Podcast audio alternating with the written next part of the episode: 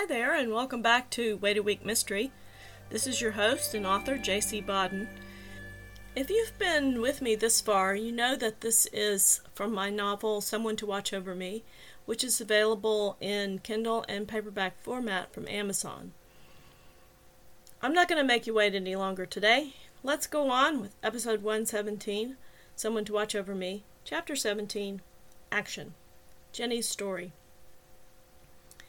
I had trouble studying after Wagner left.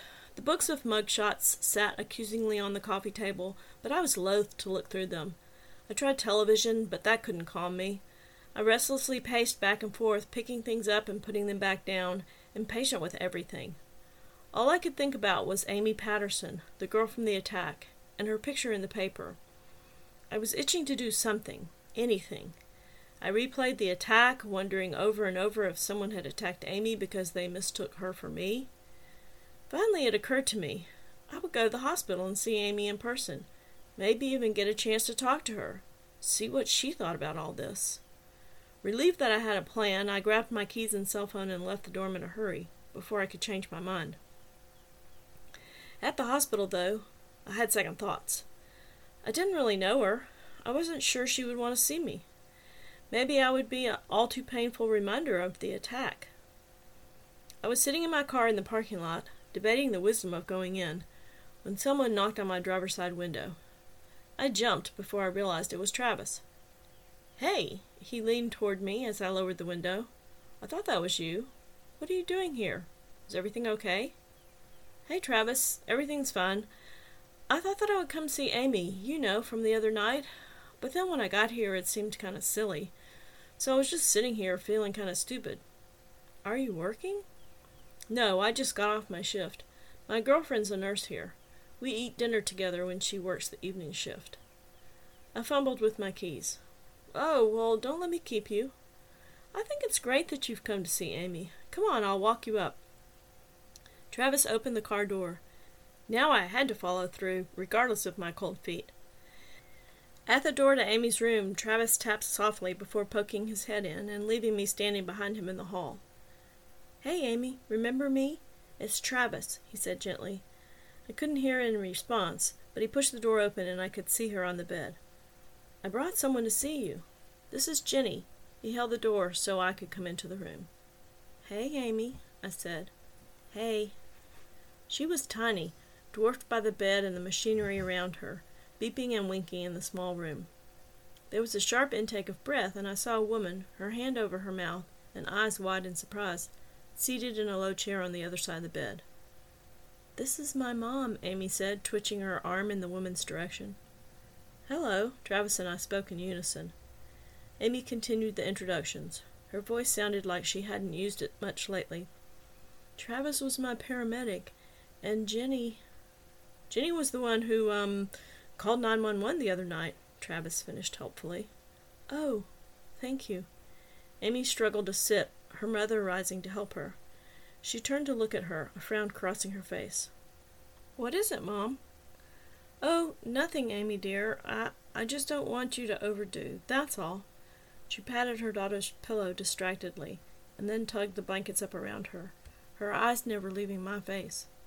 A nurse bustled in, carrying a tray. "Hello," she said with a brief nod. "Time for your medication, Amy." I took that as my cue. There was no way I wanted to talk to Amy in front of her mother and the nurse. "I'll go now. It was nice to meet you. I hope you're better soon." "Thanks again," Amy said before taking her pill and a cup of water from the nurse. The door to the room opened as Travis and I were saying goodbye in the hallway, and Amy's mother stepped out. "I just wanted to say thank you to both of you for saving my daughter's life." She shook Travis's hand and then grasped mine tightly, peering into my face. "Sorry, dear," she muttered, "but it's amazing." "What's that, Mrs. Patterson?" Travis asked politely. She turned to Travis, a huge smile across her features. "Don't you see it? She and Amy. Why, when she first came in the room, if I hadn't known better, I'd have thought it was Amy." Joe's story. For the next 6 years, he drifted from town to town, finding work whenever he ran out of money, sometimes in construction or on a farm, occasionally as a mechanic. He would rent a small room in a run-down hotel or boarding house. While he was open to new people and new experiences, he carefully avoided the road he had seen his mother take. He didn't drink or smoke. He stayed away from drugs and hookers.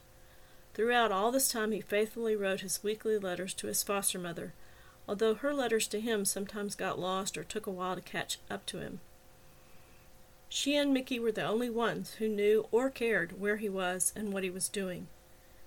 One morning, as he returned to his apartment after a long day of construction work, he surprised a drugged-up teenager who had broken in looking for cash. The boy swiped at him with a small knife, catching Joe just over the eyebrow as he jumped out of the way. The boy gasped in surprise that he had made contact, but Joe flew into a rage. With no concern at all for the knife, he jumped on the boy and began pummeling him. Years of hard labor had filled out Joe's frame, and the teenager was no match for the older, well-muscled man. The kid howled in pain and frustration, and soon Joe's neighbors in the small boarding house came to the boy's rescue. It took 3 men to pull Joe off. The police were called, the druggie arrested, and Joe taken to the hospital for 16 stitches and a tetanus shot. The next day he left the apartment once again, with his meager belongings, some clothes, work boots, a tattered Gideon Bible, Tilly's letters, and pictures in the old shoebox, and headed to the bus station. He bought a bus ticket to Montgomery, and 36 hours later he walked up the long, curved driveway to the familiar house at Twin Oaks Farm. When his former foster father opened the door, he said simply, "Can you help me find a job?" That's the end of this week's chapter of Someone to Watch Over Me. Thanks so much for listening. To find out what happens next, please come back for the next episode of Wait a Week Mystery, or visit jcbodden.com to order the book. Either way, I hope your wait is a happy one.